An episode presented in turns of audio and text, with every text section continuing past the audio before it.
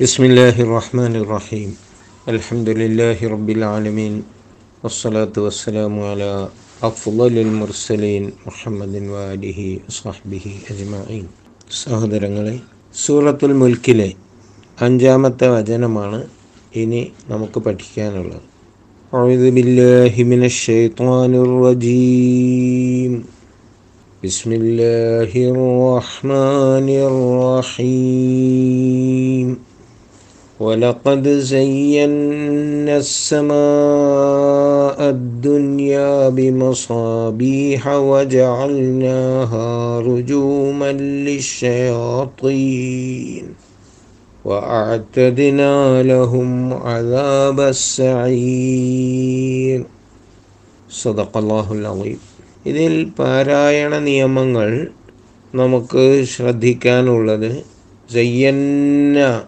എന്ന് പറയുന്നിടത്ത് നമ്മൾ ഷെദ്ദുള്ള നൂന് മണിച്ച് ഓതണം. അസമാ എന്നിടത്ത് നിർബന്ധമായ മദ്ദുണ്ട്. അസമാ അദ്ദുന്യ ബിമസാബിഹ എന്നിടത്ത് തെൻവീൻ ലാമിൽ ചേർത്ത് ഇരട്ടിപ്പിക്കുകയാണ് വേണ്ടത്. നൂനിന്റെ ശബ്ദം ഒട്ടും പുറത്തേക്ക് വരാൻ പാടില്ല. റുജൂമല്ലി എന്നാണ് ഓതുക. റുജൂമല്ലി ഷയാത്തീൻ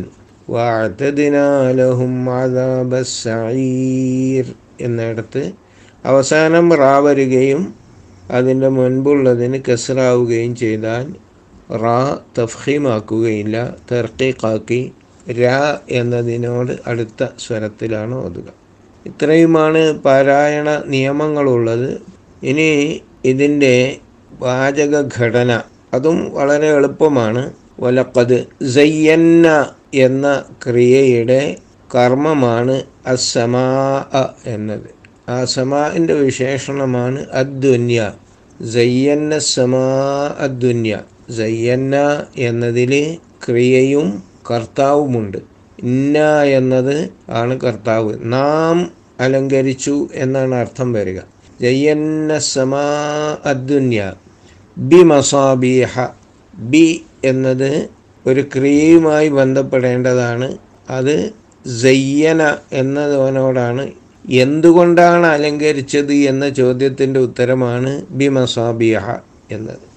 ജാൽനാഹ ആ വിളക്കുകളെ ആ ദീപങ്ങളെ നാം ആക്കി. ജാൽനാഹ റുജൂമൻ. എന്താക്കി റുജൂമൻ? അപ്പോൾ ഇത് ഹ എന്നത് ഒന്നാമത്തെ കർമ്മവും റുജൂമൻ എന്നത് രണ്ടാമത്തെ കർമ്മവുമാണ്. ലി ഷയാത്തീനി ലി എന്ന് വന്നതുകൊണ്ട് ഷയാത്തീനി എന്ന് വായിക്കണം. ഇത് ജറ് ഉണ്ടാക്കുന്ന ഹർഫാണ് ലി എന്നത്. അതുകൊണ്ട് ലി ഷയാത്തീനി അത് ബിയും അങ്ങനെ തന്നെ ജറുണ്ടാക്കുന്ന ഹർഫാണ് പക്ഷേ മസാബിയഹ് എന്നതിന്റെ ജെറ് ഫതഹ് നൽകിക്കൊണ്ടാണ് കെസർ നൽകിക്കൊണ്ടല്ല.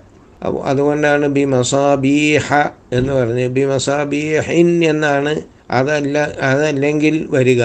ബി മസാബീഹ വജാൽനാഹ റുജുമൻ ലിഷയാത്തീനി വാഴ്ത്തതിന ലഹും എന്നതിൽ ക്രിയയും കർത്താവുമുണ്ട്. നാം തയ്യാറാക്കി സജ്ജീകരിച്ചു എന്നൊക്കെയാണ് അർത്ഥം. അതുകൊണ്ട് വാഴ്ത്തതിന നാം ഒരുക്കി വച്ചിരിക്കുന്നു എന്ന് പറയുമ്പോൾ അവിടെ നാം എന്ന കർത്താവുമുണ്ട് ഒരുക്കി വെച്ചു എന്ന ക്രിയയും ഉണ്ട്. ലഹും ഷയാത്രീനേക്ക് മടങ്ങുന്ന സർവനാമമാണ് ലഹും അവർക്ക്. അദാബ സായിർ എന്താണ് ഒരുക്കി വെച്ചത്? അതാണ് കർമ്മമാണ് അദാബ. അസഈർ എന്നത് ഈ ശിക്ഷ അതിലേക്ക് ചേർത്ത് പറഞ്ഞിരിക്കുകയാണ്. അതുകൊണ്ടാണ് സായിരി എന്ന് മുസാഫിൽ എഴുതുന്നത്. അദാബ സായിരി സഈറിന് അവസാനം നമ്മൾ പാരായണത്തിന് വേണ്ടി സുക്കൂൻ നൽകുന്നു. സഈറിന്റെ ശിക്ഷ അതായത് നരക ശിക്ഷ ജ്വലിക്കുന്ന അഗ്നിയുടെ ശിക്ഷ എന്നർത്ഥം. വലക്കത് തീർച്ചയായും തീർച്ചയായും എന്നതിന് ഉപയോഗിക്കുന്ന കത് എന്ന വാക്ക് ചെയ്തു കഴിഞ്ഞു. അത് ഉറപ്പുണ്ടാകുമ്പോഴാണ് ഈ ഭൂതകാല ക്രിയയോട് ചേർത്ത് പറയുക. ഭൂതകാലക്രിയ സയ്യന്ന എന്നത് ഭൂതകാലക്രിയ. അതിനോട് ചേർത്ത് പറയുമ്പോൾ തീർച്ചയായും നാം അലങ്കരിച്ചിരിക്കുന്നു എന്നർത്ഥം വരും.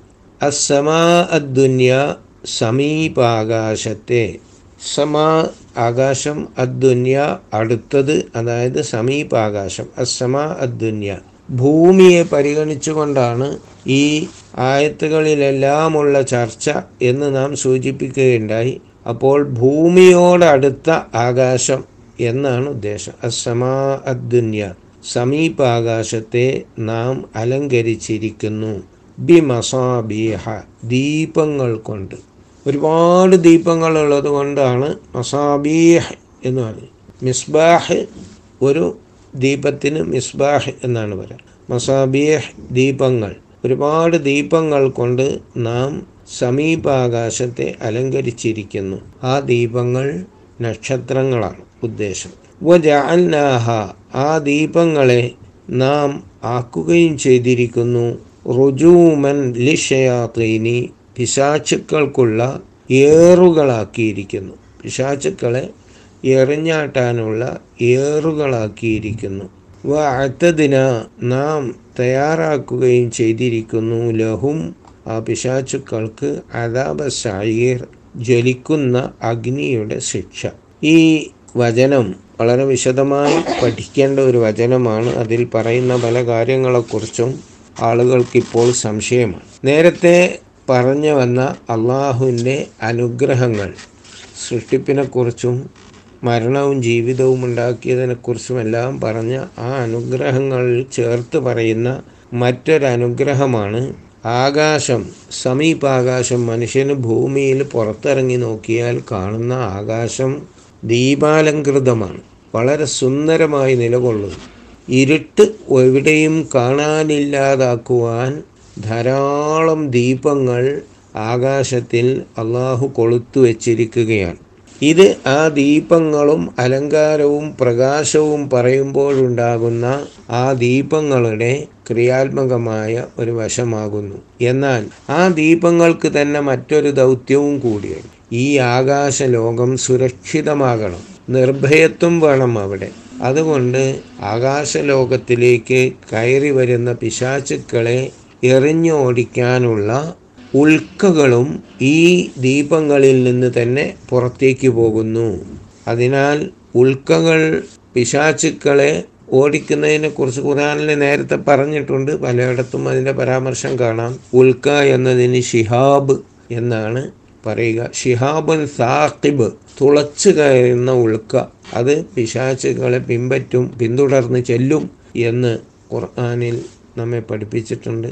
അങ്ങനെ പിശാചുക്കൾക്ക് പ്രവേശനമില്ലാത്ത സുരക്ഷിതമായ നന്മയുടെ ഉറവിടമായി നിലകൊള്ളുന്ന ആകാശം നാം ദീപാലംകൃതമാക്കിയിരിക്കുന്നു.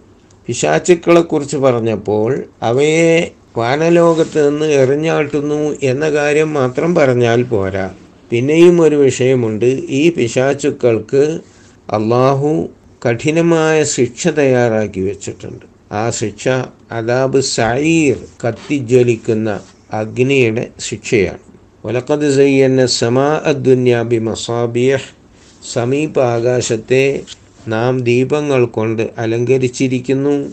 ഒജാൽനാഹ റുജൂമലി ഷയാത്തീൻ അവയെ പിശാചുക്കളെ എറിഞ്ഞാട്ടുന്ന ഉപകരണങ്ങളാക്കിയിരിക്കുന്നു. വാഴ്ത്തതിനാലഹും അദാബ് സയീർ അവയ്ക്ക് അഗ്നി കൊണ്ടുള്ള ശിക്ഷ നാം തയ്യാറാക്കി വെക്കുകയും ചെയ്തിരിക്കുന്നു. വാനലോകത്തെക്കുറിച്ചുള്ള ഈ വിശദീകരണം തുടർന്ന് പറയാൻ പോകുന്ന മറ്റു ചില കാര്യങ്ങളുടെ ഒരു തുടക്കമാണ്. വാനലോകം അത് നാം ഭൂമിയുടെ ഉപരിതലത്ത് നിന്ന് നോക്കുമ്പോൾ നമുക്ക് കാണുന്ന വാനലോകം. ഇവിടെ പ്രകാശത്തിന്റെ ഒരു കണികയുമില്ലായിരുന്നു എങ്കിൽ എങ്ങനെയായിരിക്കും എന്ന് സങ്കല്പിക്കുക വെളിച്ചമില്ലായ്മ കൂരാകൂരിരുട്ട് അത് മനുഷ്യനിൽ ഭീതി ഉണ്ടാക്കുന്നു. ആ ഭീതിയോടുകൂടി മാത്രമേ പിന്നീട് മനുഷ്യന് പുറത്തിറങ്ങാൻ പറ്റുകയുള്ളൂ. അങ്ങനെയുള്ള ആ വാനലോകത്തെ വെളിച്ചമുള്ളതാക്കി വച്ചിരിക്കുന്നു അള്ളാഹു. രാത്രി നാം പുറത്തിറങ്ങി നോക്കുമ്പോൾ കാണുന്ന നക്ഷത്രങ്ങളിലുള്ള പ്രകാശത്തിന് ഒരു സിംബോളിക്കായിട്ടുള്ള അർത്ഥവും കൂടി ഖുർആൻ നൽകുകയാണ്. അതായത് അത് വെളിച്ചമാണ്. വെളിച്ചം മനുഷ്യനെ നന്മയിലേക്ക് നീങ്ങുവാൻ സഹായിക്കുന്ന പ്രധാന ഘടകമാണ്. വെളിച്ചമുണ്ടെങ്കിലേ പ്രകാശമുണ്ടെങ്കിലേ മനുഷ്യന് നന്മ കണ്ടെത്താൻ കഴിയുകയുള്ളൂ. ഇരുട്ടിൽ തിന്മയും പിശാച്ചും കുടികൊള്ളുന്നു. അങ്ങനെ വെളിച്ചത്തെക്കുറിച്ച് പറഞ്ഞപ്പോഴാണ് പിശാച്ച് ഇരുട്ടിൽ ഒളിച്ചിരിക്കുന്ന പിശാച്ച് നമ്മുടെ മനസ്സിൽ വരുന്നത് ആ പിശാചുക്കളൊന്നും അങ്ങോട്ട് കയറുകയില്ല അങ്ങോട്ട് എത്തുകയില്ല. അവയെ എറിഞ്ഞോടിക്കാനുള്ള സംവിധാനം അവിടെയുണ്ട് എന്നുകൂടി ഓർമ്മിപ്പിക്കുന്നു. കൂട്ടത്തിൽ ആ പിശാചുക്കൾ ഭൂമിയിൽ മനുഷ്യനെ പ്രയാസപ്പെടുത്തുന്നു. ആ പിശാചുക്കളുടെ ഉപദ്രവങ്ങൾക്ക് അള്ളാഹു അവയെ കഠിനമായി ശിക്ഷിക്കുന്നതാണ് എന്ന ഭാഗവും എടുത്തു പറഞ്ഞിരിക്കുകയാണ്. പിശാച്ച് എന്ന സൃഷ്ടി എങ്ങനെയാണ് എന്നതിന് വ്യക്തമായ ഒരു ഉത്തരം നമുക്ക് ലഭിക്കുന്നതല്ല. പിശാച്ചുക്കൾ ഉണ്ട് എന്ന് വിശ്വസിക്കുകയും അത് ജന്നുകളിലെ ഒരു വിഭാഗമാണ്. മറ്റൊരു വിഭാഗം മനുഷ്യരിലും ഉണ്ട്. എന്നെല്ലാം മനസ്സിലാക്കി വെക്കുക മാത്രമേ നമുക്ക് നിർവാഹമുള്ളൂ. അദൃശ്യ ലോകത്തിൽപ്പെട്ടതാണ് മാലാഖമാരും ജിന്നുകളും പിശാചുക്കളുമെല്ലാം. അവയെക്കുറിച്ച് കൂടുതൽ വിശദമായി മനസ്സിലാക്കാനുള്ള ഒരു ഉപകരണവും മനുഷ്യന്റെ കയ്യിലില്ല. അവ ഉണ്ട് എന്ന് തെളിയിക്കുന്ന ശാസ്ത്രീയമായ പഠനങ്ങളും മറ്റും നടന്നിരിക്കുന്നു. അത് ഈ ക്ലാസ്സിനകത്ത് വിശദീകരിക്കാൻ മാത്രമല്ലാത്തതുകൊണ്ട് ആ പരാമർശം ഇപ്പോൾ നാം ഇവിടെ നടത്തുന്നില്ല. അള്ളാഹു നമ്മയെല്ലാം അനുഗ്രഹിക്കട്ടെ.